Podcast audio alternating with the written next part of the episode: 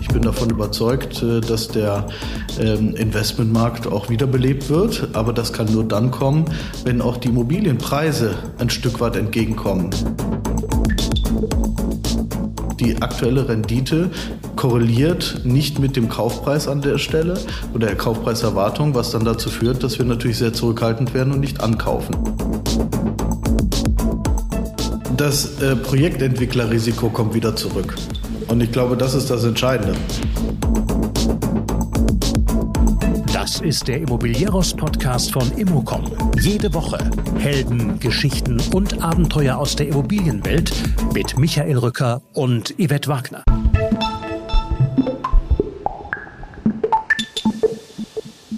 Der Vorwort-Deal ist gefährdet. Dominik Barton setzt ihn derzeit auch nicht um. Seit Jahren führt er das vollintegrierte, familiengeführte, bundesweit tätige Immobilieninvestmenthaus Barton Group und blickt mit mir auf den Markt, den er momentan durchaus kritisch sieht. Es geht um gefixte Baukosten, Drittverwendungsmöglichkeiten von Immobilien und einen neuen Artikel 8 Fonds, in den für 350 bis 400 Millionen Euro Sozialimmobilien angekauft werden sollen. Wie Dominik Barton diese neue Assetklasse definiert, wie er den Schulterschluss mit Kommunen bewerkstelligen will, ob man den Investitionsstau überhaupt abarbeiten kann, auch darüber sprechen wir. Ein wenig natürlich über die Katharsis der Glücksritter und, was für eine großartige Wortkombination, die gallertartige Masse ESG sowie die dazugehörigen Scorings, die so geduldig wie eine Excel-Tabelle sind.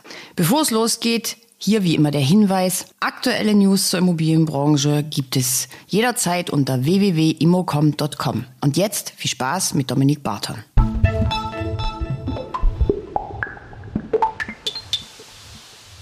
Ich bin in Bonn. Besondere Zeiten erfordern einen zweiten Podcast. Wir haben uns im Mai getroffen. Dominik Barton von der Barton Group. Erstmal Hallo. Hallo, grüße Sie, Frau Wagner. Herzlich willkommen in Bonn. Vielen Dank. Äh, in einem sehr, sehr schönen Haus, immer wieder mit schönem Blick auf den, auf den Park. Wir wollen aber eigentlich über die ganz ernsten und nicht so schönen Dinge des Lebens sprechen. Ähm, Sie sind ja schon lange im Geschäft, führen das äh, familienvoll integrierte Familienunternehmen, also Investmenthaus. Ist das momentan die größte Krise, die Sie erleben, erlebt haben in Ihrem Berufsleben? Ja, äh, im Grunde nach kann ich das mit einem klaren Ja beantworten. Ähm, ich habe, äh, ich denke mal, das ist so meine dritte Krisensituation äh, in meiner äh, beruflichen äh, Laufphase Anfang 2000, dann klar die Finanzkrise und jetzt die. Ähm, ich glaube schon, dass sich hierbei um eine Krise handelt. Und vor allem, was mich ziemlich beunruhigt, ist die Geschwindigkeit, die uns an der Stelle, ich sag mal, kalt erwischt hat, den gesamten Markt. Vielleicht ist es noch nicht ganz und überall angekommen, aber wenn Sie sich einmal nur die Zinssituation anschauen. Wir haben als Beispiel im Jahr 21 Dezember mit 0,60, 0,70 abgeschlossen Zins und wir sind jetzt bei knapp über drei. Und das führt natürlich dazu, dass äh, im Grunde nach die Investments, die wir tätigen, auch mit einem Zins nicht mehr sich so rechnen, wie wir es brauchen. Und deswegen haben wir neben der Ukraine, äh, neben den explodierenden Baukosten, die Zinssituation und dieses, ich sag mal, toxische Gemisch macht mich schon sehr, ich sag mal, beunruhigt mich. Wird zu viel Schönfärberei noch betrieben? Also zu viel Augenwischerei? Weil so ist ja allgemein wird ja immer, ja, das wird schon wieder. Man hört ja jetzt auch Stimmen aus dem Immobilienmarkt, die sagen, in einem halben Jahr hat sich das alles wieder normalisiert. Glauben Sie das auch? Oder wird das eher was Nachhaltiges? Also ich glaube schon, dass sich das äh, im Markt wieder beruhigen wird. Nur ähm, dann muss man sich genau die Auswirkungen anschauen, die das hat. Ich bin davon überzeugt, äh, dass der ähm, Investmentmarkt auch wiederbelebt wird. Aber das kann nur dann kommen, wenn auch die Immobilienpreise ein Stück weit entgegenkommen. Ein Beispiel. Wir sind ja mit vielen institutionellen Anlegern in unseren Immobilieninvestmentfonds äh, investiert. Und das, ich sag mal, das Thema ist einfach Rendite die aktuelle Rendite korreliert nicht mit dem Kaufpreis an der Stelle oder der Kaufpreiserwartung, was dann dazu führt, dass wir natürlich sehr zurückhaltend werden und nicht ankaufen. Aber ich bin auch der Hoffnung, dass wir bis Ende des Jahres irgendwo den Druck aus dem Markt rausnehmen. Die Leute werden sich mit dieser Situation arrangieren, aber es wird sicherlich auch einige Marktteilnehmer geben, die nur auf den Markt gesetzt haben und gegebenenfalls im nächsten Jahr oder übernächsten Jahr mehr als unter Druck geraten. Jetzt hat ja Sevels äh, vor kurzem erst eine Studie rausgegeben. Das Transaktionsgeschehen ist ja sehr stark eingebrochen. Ähm, Sie haben im Mai, da trafen wir uns, haben Sie in der Podiumsdiskussion gesagt, wir haben die Ankäufer auf Stopp gestellt. Ist das immer noch so? Ja, also was heißt auf Stopp gestellt? Wir haben aktuell keine Transaktion ähm, umgesetzt. Wir gucken uns den Markt ganz genau an, aber wir sind natürlich auch nicht bullish, weil wir auch sagen, in ein fallendes Messer greifen wir nicht rein. Und ähm, der Markt muss sich erstmal wieder finden. Auch die Verkäuferseite muss sich finden. Und an meiner Aussage hat sich nichts geändert. Ähm, wir sehen den Markt in der jetzigen Kaufpreissituation sehr kritisch weil die Kaufpreise einfach zu hoch sind im Vergleich zum Zins. Und deswegen werden wir auch nicht aktiv, sofern das nicht für uns als Haus auch und für unsere Anleger passt. Mhm. Ähm, wir haben ja jetzt, wenn man die einschlägigen Newsletter liest, äh, werden ja ganz viele Gewinnprognosen kassiert. kassiert ja. mhm. das, Sie sind zwar kein Projektentwickler, Sie haben ja aber sehr viel mit Projektentwicklern ähm, zu tun. Intern kommen ja dann auch schon mal so kleine Horrorszenarien auf, dass es für viele Projektentwickler sehr eng wird in der jetzigen Situation. Sehen Sie das auch so? Was, was sehen Sie da, was sich da so vor uns aufbaut? Ja, wissen Sie, das äh, Projektentwicklerrisiko kommt wieder zurück. Und ich glaube, das ist das Entscheidende. Der Markt hat die letzten acht, neun Jahre nur eins gekannt, nämlich den Weg nach oben. Und ähm, ein Projektentwickler, der vielleicht klein oder mittelständisch aufgestellt war und dann in die Wolkenkratzer-Projektentwicklung äh, eingestiegen ist, der wird sicherlich seine Probleme bekommen. Die Projektentwickler, die gut aufgestellt sind und gegebenenfalls nicht die hohen Kaufpreise für die Grundstücke gezahlt haben, wobei das ja auch immer schwierig ist. Wann ist das Momentum, wann steigt man ein, wann verkauft man? Nur Eins ist doch auch klar, äh, die Baukosten werden nicht mehr gefixt.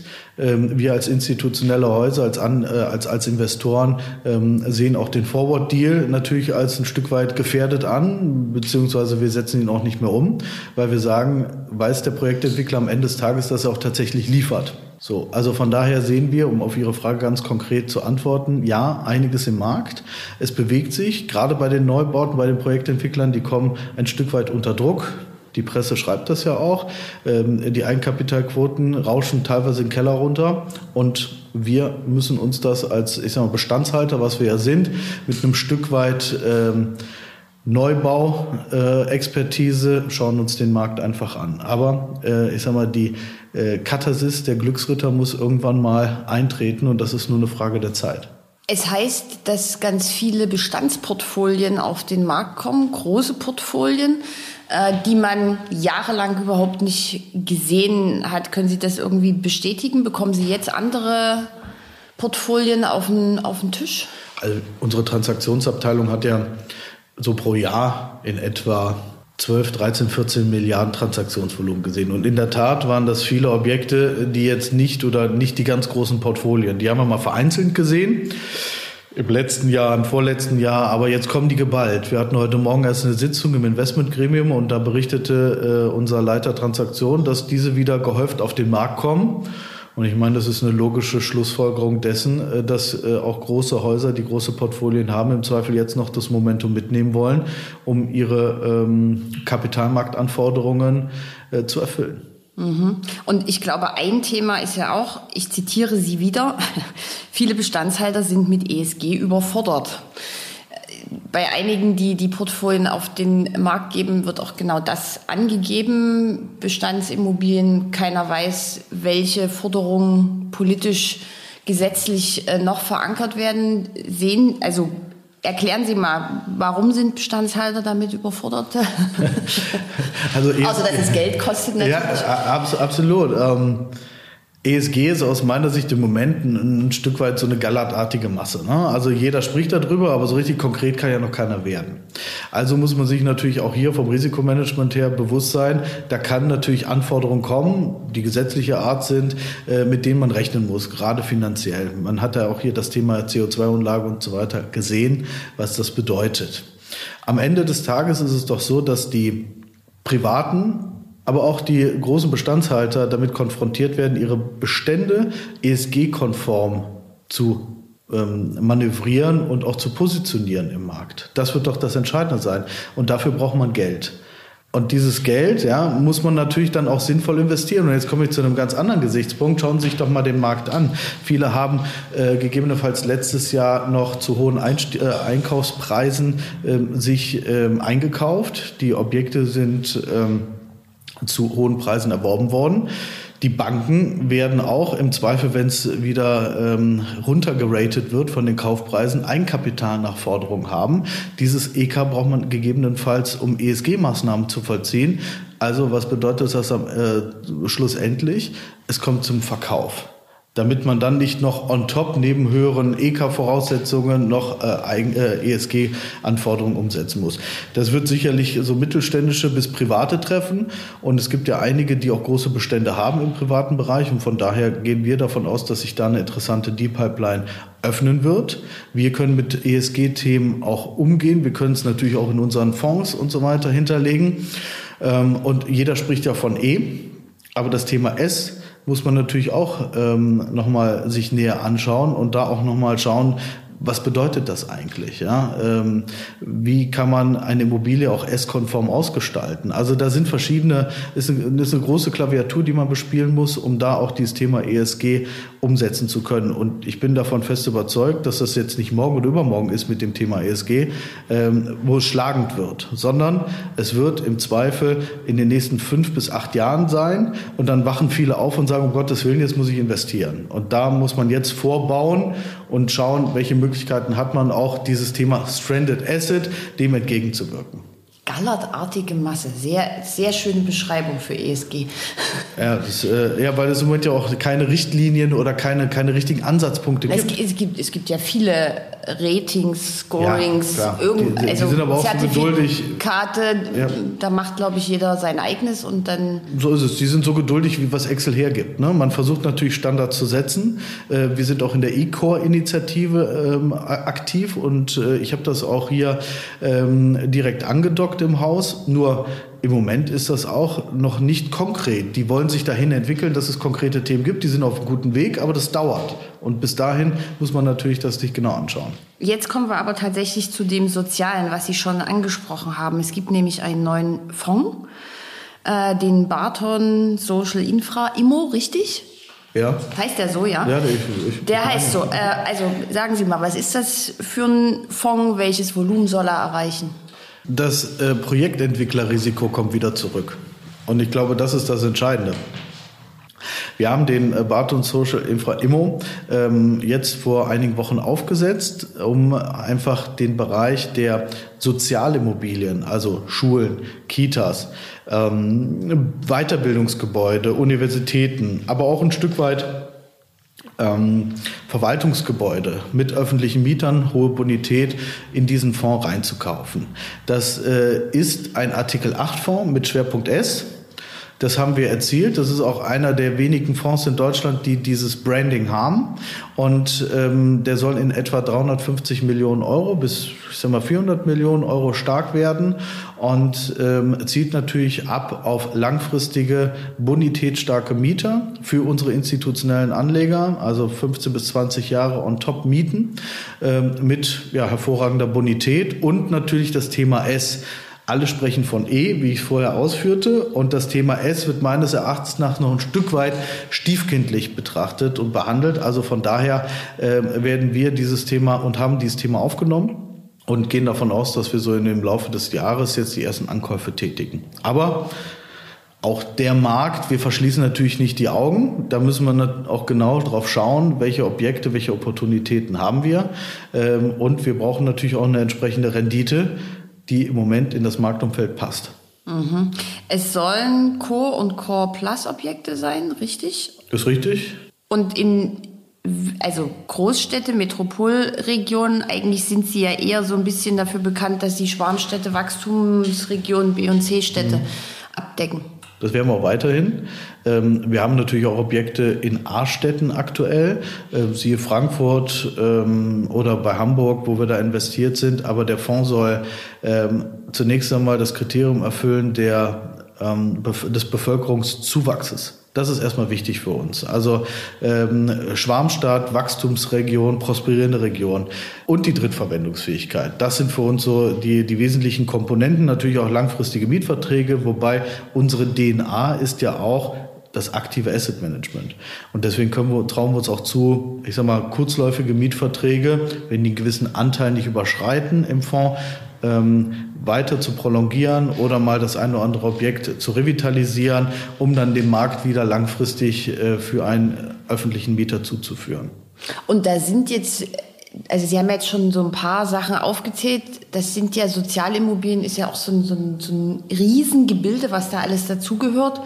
Ähm, so Dinge wie Feuerwehren, Gefängnisse, sowas schauen Sie auch oder eher weniger? Ja, so Justizvollzugsanstalten haben wir jetzt erstmal rausgenommen. Ähm, das ist ja ein ganz spezielles Thema, aber äh, um auf das Thema Funktionsgebäude zu kommen, Polizeireviere, Feuerwehrwachen und so weiter, natürlich gucken wir uns die an, wenn das passt. Das darf nicht zu granular sein, aber wenn sich das äh, von der Opportunität her rechnet, äh, gucken wir uns das natürlich auch gerne an. Aber im Grunde nach ist der, ist der Fokus darauf, dass wir äh, große Verwaltungsgebäude oder auch ähm, ähm, soziale Immobilien haben, ne? also Weiterbildungsgebäude und so weiter. Mhm. Ähm, Sie haben eine, also mit Bulwingesa eine, eine Kurzstudie aufgelegt Anfang des Jahres. Mhm. Ähm, da sind Sozialimmobilien überschrieben mit Stabilitätsanker, mit Perspektive. Ja. Ähm, können Sie vielleicht mal so ein bisschen sagen, es wurde ja auch eine Initiative gegründet. Mhm. Also warum eine Initiative und was sind denn so die Punkte, die Ihnen wichtig sind aus dieser Studie heraus? Was haben Sie denn aus dieser Studie mitgenommen? Was können andere mitnehmen? Also die Studie haben wir im Grunde nach äh, aufs Wasser gesetzt, um uns ähm, an das Thema oder um, um, um uns dem Thema, pardon, äh, der öffentlichen Infrastruktur der Immobilie zu nähern. Im Grunde nach ist das ja ein breit gefächertes Gebiet und wir wollen eine Definition herbeiführen, was bedeutet eigentlich Immobilien der öffentlichen Infrastruktur. Also das Subsumieren, was ich gerade gemacht habe mit Sozialimmobilien, äh, Schule, Kitas und so weiter. Die, äh, die ähm, Studie hat natürlich auch, ähm, sagen wir, den Auftrag gehabt, eine gewisse Transparenz in den Markt zu bringen. Der ist aktuell noch eine Blackbox. Aber wir haben 2,2 Millionen Beschäftigte im öffentlichen Dienst. Wir haben 150 Milliarden ähm, Investitionsstau. Wir haben eine Vielzahl von Objekten, ja, die entweder dem Bund gehören, den Ländern gehören oder öffentliche Mieter haben. Und für uns war im Grunde nach das Entscheidende, diese Assetklasse zu definieren und aufzuschließen und auch ähm, fungibel und institutionell zu gestalten. Da sind wir ganz am Anfang, aber mit der ersten Studie hat sich einfach gezeigt, wie viel Potenzial in dem Markt ist und dass wir auch als, äh, ich sag mal, Investmenthaus äh, dieses als fungible Assetklasse definieren können und auch für institutionelle Anleger attraktiv gestalten können. Mhm. Jetzt haben Sie schon das, das Wort gebraucht, Investitionsstau. Ähm, das heißt ja, Sie haben auch gesagt, vieles gehört ja den Kommunen und den, den Ländern. Ähm, welche Erfahrungen machen Sie denn da jetzt so? Kommen die auf Sie zu? Gehen Sie auf die zu? Und was heißt denn Investitionsstau? Von was reden wir denn da? Also die, die Summe ist ja riesig. Ähm, wie sieht denn das dann aber vor Ort tatsächlich aus? Was, was übernehmen Sie denn da? Um Ihre erste Frage zu beantworten, es ist ein intensiver Austausch, nicht einseitig, sondern beidseitig. Ähm, ich war letzte Woche zum Beispiel auf dem Gemeinde- und Städtetag NRW, wo wir äh, die Möglichkeit hatten, auch viele Menschen aus der Politik zu treffen, mit denen gute Gespräche zu führen. Die haben im Grunde nach auch alle das gleiche Thema. Jetzt neu das Zinsthema mit der Refinanzierung, aber auch deren Objekte, die in der Zukunft äh, ESG konform gestaltet werden müssen. So und äh, da ist natürlich für uns auch als Initiative der Ansatzpunkt zu sagen, gemeinsam mit der Privatwirtschaft können wir doch als Problemlöser fungieren. Und diese Plattform, die Initiative, den Fachmann, die Fachfrau quasi zuordnen, die in der Lage ist, auch der öffentlichen Hand zu helfen und zu unterstützen. Und ähm, wenn man sich einmal anschaut, bis 2035 wollen ja auch viele Städte CO2-neutral sein. Schauen Sie sich einfach nur mal die Bestandsobjekte an, ob es Rathäuser sind oder Finanzämter oder andere Verwaltungsgebäude. Die haben den Standard 1960. Also ist da einiges an Potenzial, was gemeinsam gehoben werden muss, ja, um deren Ziel zu verwirklichen. Und was ich einfach gesehen habe, ist, dass die Städte sehr offen sind, die Politik sehr offen ist, auch für die Privatwirtschaft. Vielleicht nicht immer der Kontakt da ist äh, zwischen den äh, zwischen Privatwirtschaft und öffentlicher Hand, aber ich sage mal, den Schulterschluss, den wollen wir machen. Und äh, ich habe bis jetzt nur positives Feedback. Das erstaunt ja, aber schon mit Schulterschluss und positivem Feedback, wenn man jetzt die allgemeine, ich würde es jetzt mal so ein bisschen pauschal sagen, Beschimpfung der Immobilienbranche aus der Politik. Ähm, wenn es dann in die Arbeitsebene geht, dann sind die froh, dass sie dann mal ein schönes Büro bekommen, oder? Ähm, also die, ich sage, die Beschimpfung der, äh, der Politik im Hinblick auf die Immobilienbranche, da muss man ein Stück weit differenzieren. Ne? Das ist ja auch immer lagerabhängig und ja. auch ein Stück weit Wahlkampf. Ähm, aber im Grunde nach geht es ja hier um das Thema, wie unterstützt man und hilft man sich. Das sind ja nicht nur Immobilien der öffentlichen Infrastruktur verwandelt, sondern es sind auch Immobilien ähm, im Bereich des Wohnens, ja, wo vielleicht auch kleinere Gemeinden, Städte die Möglichkeit sehen, mit einem Bauträger gemeinsam so ein Thema umzusetzen. Also oder auch so, das Thema Sozialimmobilie, so, äh, sozial gebundenes Wohnen, ja, was auch natürlich ein wesentlicher Faktor und Treiber ist, gerade in der politischen Ausrichtung. Also da muss man schon ein Stück weit differenzieren und wenn man da nicht als ähm, ich sag mal, als, als klassischer Equity-Investor auftritt, sondern als langfristig agierendes, familiengeführtes Investmenthaus, dann haben Sie natürlich auch ganz andere Möglichkeiten, mit den Leuten zu sprechen. Wenn wir jetzt aber uns den Investmentstau anschauen, also viele Gebäude, Sie haben es selber gerade gesagt, aus den 1960er Jahren, kann man das denn überhaupt in einer sinnvollen Zeit aufholen. Also ich bin mit dem Zug hier angereist. Das ist wieder so ein, so ein Beispiel für das Deutschland in der heutigen Zeit. Da gehen die Steckdosen nicht. Da sind, ist, sind ganz viele Toiletten wegen technischer Störungen zu. Es gibt keine Heißgetränke, weil die Küchen kaputt sind. Vor drei, vier, fünf Jahren hat man das in der Bahn eher selten gehabt. Das wird jetzt auch immer mehr. Ja, also für den Zustand der Deutschen Bank kann ich persönlich jetzt nicht. Nein, aber das ist auch so. Ein aber es ist zumindest ein Indikator. Und ähm, im Grunde nach muss man es jetzt angehen. Eigentlich ist es schon zu spät, ja, wenn man dann mal die Zeitabläufe sieht, aber äh, besser jetzt starten als gar nicht. Und von daher, ich bin jetzt kein Bauingenieur, ja, sondern ähm, ich kann nur sagen, es bedarf natürlich auch einer gewissen Vorplanungszeit die Objekte, die leergezogen werden, da brauchen die Mitarbeiter und Mitarbeiterinnen halt neue Räumlichkeiten, auch wenn es über die Zeit eine Überbrückung darstellen soll. Und dann muss man einfach reingehen und revitalisieren, sodass dann auch die gesetzlichen Vorgaben getroffen werden. Und ähm, es muss angepackt werden. Es muss angepackt werden. Ähm, verraten Sie jetzt aber trotzdem noch mal. Also erstens haben aber, Sie. Entschuldigung, ja, aber ja. das liegt natürlich dann auch maßgeblich in der Hand der öffentlichen äh, Kommunen und auch der öffentlichen Hand. Die müssen den Startschuss dafür geben. Aber ich bin guter Dinge, das wird auch folgen. Bis, die haben sie auch teilweise selber jetzt schon, wo sie Neubauten und so weiter initiieren. Also äh, man darf das nicht alles schwarz und weiß sehen, das ist in der Regel grau. Ja, und äh, von daher ist das Entscheidende doch, dass die, dass die ähm, öffentliche Hand ein Stück weit unterstützt wird, ja, aber die haben auch Impulse, wo die selber reingehen. Okay, aber es dauert ja trotzdem, eine Baugenehmigung dauert ewig. Ja, kommt aber auch immer auf die Stadt an. Ne? Also wir haben gute und schlechte Erfahrungen, auch selber bei uns im Haus, ne? mit äh, Baugenehmigungen, die ein Jahr dauern und Baugenehmigungen, die sechs Monate, drei Monate. Also wie gesagt, das kann man nicht, äh, das, das muss man differenzieren. Mhm. Ähm, trotzdem nochmal, verraten Sie doch mal, gibt es einen Fokus auf bestimmte Städte? Haben Sie so Lieblingsstädte? ja, als äh, Kölner äh, natürlich Köln, ja? aber ich wohne ja auch schon lange in Bonn. Spaß beiseite. Ich habe äh, im Grunde nach äh, habe ich keine Prioritäten, sondern da, wo es sich anbietet, ähm, auch ähm, ich sag mal, das äh, umzusetzen, da gehen wir mit rein. Wenn es aus unserer Sicht sinnvoll ist, dann äh, ist für uns auch das Thema Umsetzung als Priorität. Mhm. Welche Rolle spielt denn für Sie, wenn wir schon über über ESG reden? Modulbauweise, Holzhybrid, sowas. Schauen Sie da drauf? Gibt es das aus Ihrer Sicht schon genug? Müsste es davon noch mehr geben? Ähm, wir haben uns noch nicht konkret mit den Themen Holzmodulbauweise und so weiter beschäftigt, aber ich denke mal, äh, es muss sich bewähren. Ja, ähm, wir gucken uns das sicherlich perspektivisch mal an, wobei wir sind ja keine Projektentwickler. Nee, nee, aber, ne? kann aber ja sein, wir beschäftigen wir, uns, ja. wir gucken über den Tellerrand, wir überlegen, wo gibt es Möglichkeiten in, ich sag mal, die Asset-Klasse mit neuen Baustoffen zu investieren. Das schon, ähm, aber es ist ja auch noch, ich sag mal, ein Stück weit ganz am Anfang.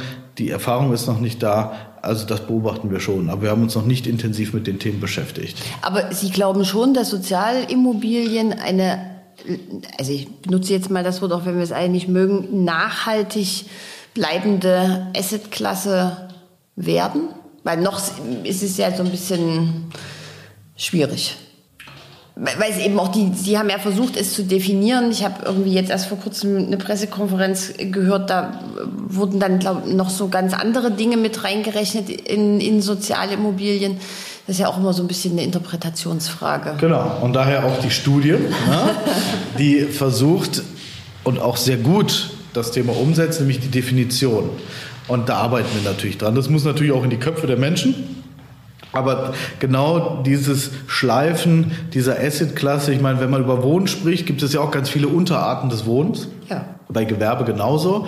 Und bei Immobilien öffentliche Infrastruktur muss man einfach zwischen, sag mal, Immobilien der Verwaltung und der Sozialimmobilie unterscheiden. Und das, das tun wir, das machen wir und das können wir auch darstellen. Und Gesundheitsimmobilien, wo gehören die in Ihrer in Ihrer Definition hin? Die gehören ähm, auch ein Stück weit unter Sozialimmobilien, ja. Und äh, da muss man natürlich auch äh, unterscheiden zwischen Krankenhäusern, Ärztehäusern und so weiter. Also das ist ein breites Feld, aber für uns ist erstmal wichtig, dass wir das eingrenzen und dass wir äh, das so transparent machen, dass man erstmal versteht, was sind Immobilien der öffentlichen Infrastruktur. Okay. okay. Ja. Okay. Ja, Betreiberimmobilien ist ja dann auch immer so ein, so ein Wort, was ja. fällt da kommt man dann nämlich auch ganz schnell durcheinander, weil es sind Sozialimmobilien, die ja auch betrieben werden. Können natürlich auch betrieben werden, ne? Also ist aber, wenn da ein Betreiber drin ist, äh, ein, ein, ähm, ein Unternehmen, welches äh, Weiterbildung für Krankenschwestern macht und so weiter, ist auch eine Betreiberimmobilie, ne? Also das muss man sich immer ganz genau anschauen. Ja, es ist gerade schwierig, weil das jetzt so neu auf den, auf den Markt kommt und da ja schon viele also, weiß ich nicht, Dinge dazu rechnen, wo ich jetzt so denke, hm, erklärt sich mir jetzt nicht so. Ja, ne, das ist klar. Aber da arbeiten wir ja auch mit der Initiative dran, dass wir da eine Schärfe reinkriegen. Hm. Wer ist jetzt noch Mitglied in der Initiative? Äh, gegründet habe ich das oder haben wir das mit Audere, mit Audere Gesellschaftsimmobilien. Und ähm, es gibt einen Beirat ähm, aus, ähm, ich sag mal, durchaus prominenten Persönlichkeiten aus der Politik. Namen können erst im Nachgang, wenn sie auch intronisiert sind, das wird so im Laufe des Jahres sein, und wir werden so zwischen 10 und 11 bis 12 Unternehmen aus der Immobilienwirtschaft, die, ich sag mal, den breit gefächerten Kreis erfüllen, den wir brauchen, ähm, werden wir aufnehmen. Da sind wir auch mit äh, vielen Unternehmen in der Abstimmung und äh, wir gucken uns die genau an und die müssen halt auch passen. Okay. Ähm, zum Schluss lassen Sie uns doch jetzt trotzdem noch mal, also Sie konzentrieren sich auf Sozialimmobilien als, als zweites mhm. Standbein, relativ neu. Ähm, ich komme bestimmt nächstes Jahr dann wieder, mache nochmal einen Podcast. Gerne. Dann überprüfen wir sozusagen Ihre Theorien. Gucken Sie mal ein Jahr nach vorn. Und Bis jetzt lag ich ja nicht so schlecht, ne? ja, genau. äh, deshalb am Ende nochmal. Äh, wie, wie, sieht es denn, wenn ich jetzt in einem Jahr wiederkomme? Was glauben Sie, wie es dann aussieht? Da können wir mal die Aussagen dann überprüfen. Okay. Gut, äh, ich bin zwar kein Freund von Glaskugel, ja, wissen Sie, aber ähm, ich kann das ein Stück weit auch ähm, ableiten anhand von Fakten. Unsere bestehenden Investmentfonds sind sehr, sehr stabil und wir haben ähm, stabile Renditen und weil wir immer darauf geachtet haben, Cash-on-Cash-Renditen. Das heißt, aus der Immobilie heraus das Geld verdienen. Das ist das Entscheidende. Wir haben nicht auf den Markt gesetzt. Das war natürlich nett, dass der Markt immer parallel kam, aber für uns war immer entscheidend, was können wir aus der Immobilie heraus äh, an Rendite erwirtschaften. Der Mieter ist unser Kunde, deswegen haben wir auch einen voll integrierten Ansatz. Den musste ich auch immer wieder mal erklären als Investmenthaus. Warum haben Sie einen Hausmeister und so weiter?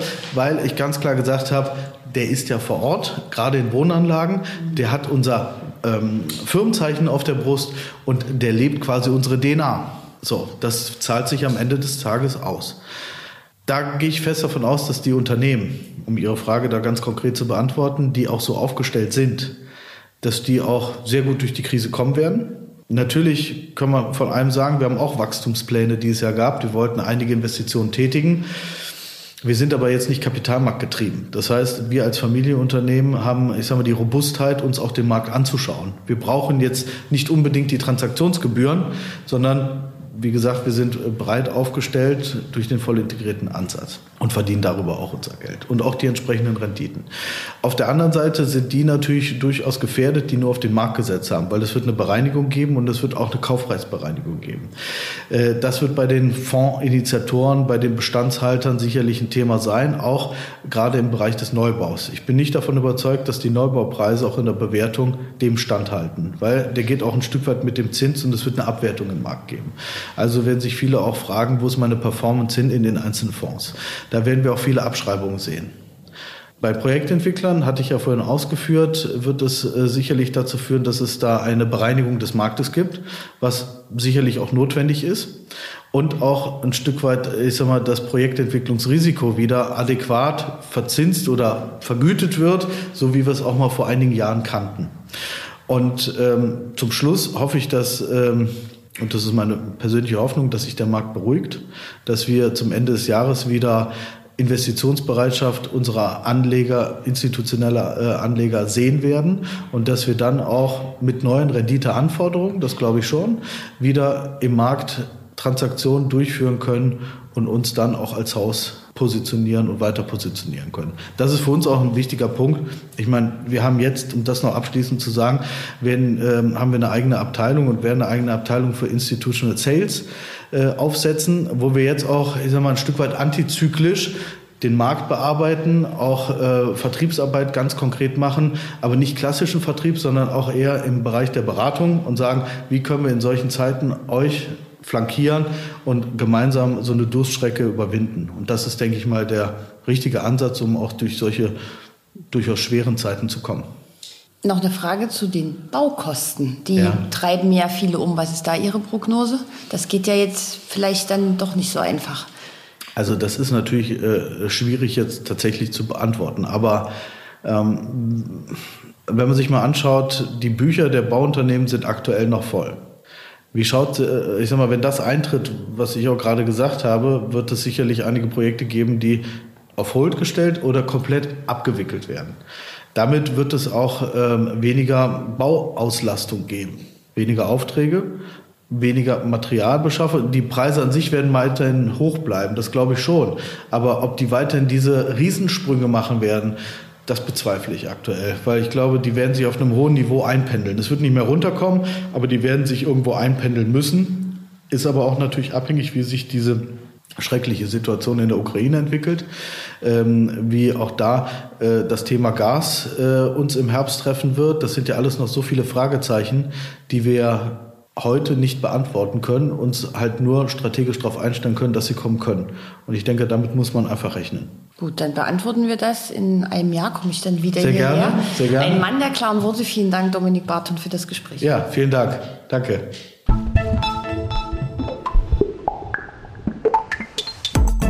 Das war der Immobilieros Podcast. Alle Folgen finden Sie unter www.immobilieros.de und überall dort, wo man Podcasts hören kann. Aktuelle News aus der Immobilienbranche gibt es unter www.immocom.com.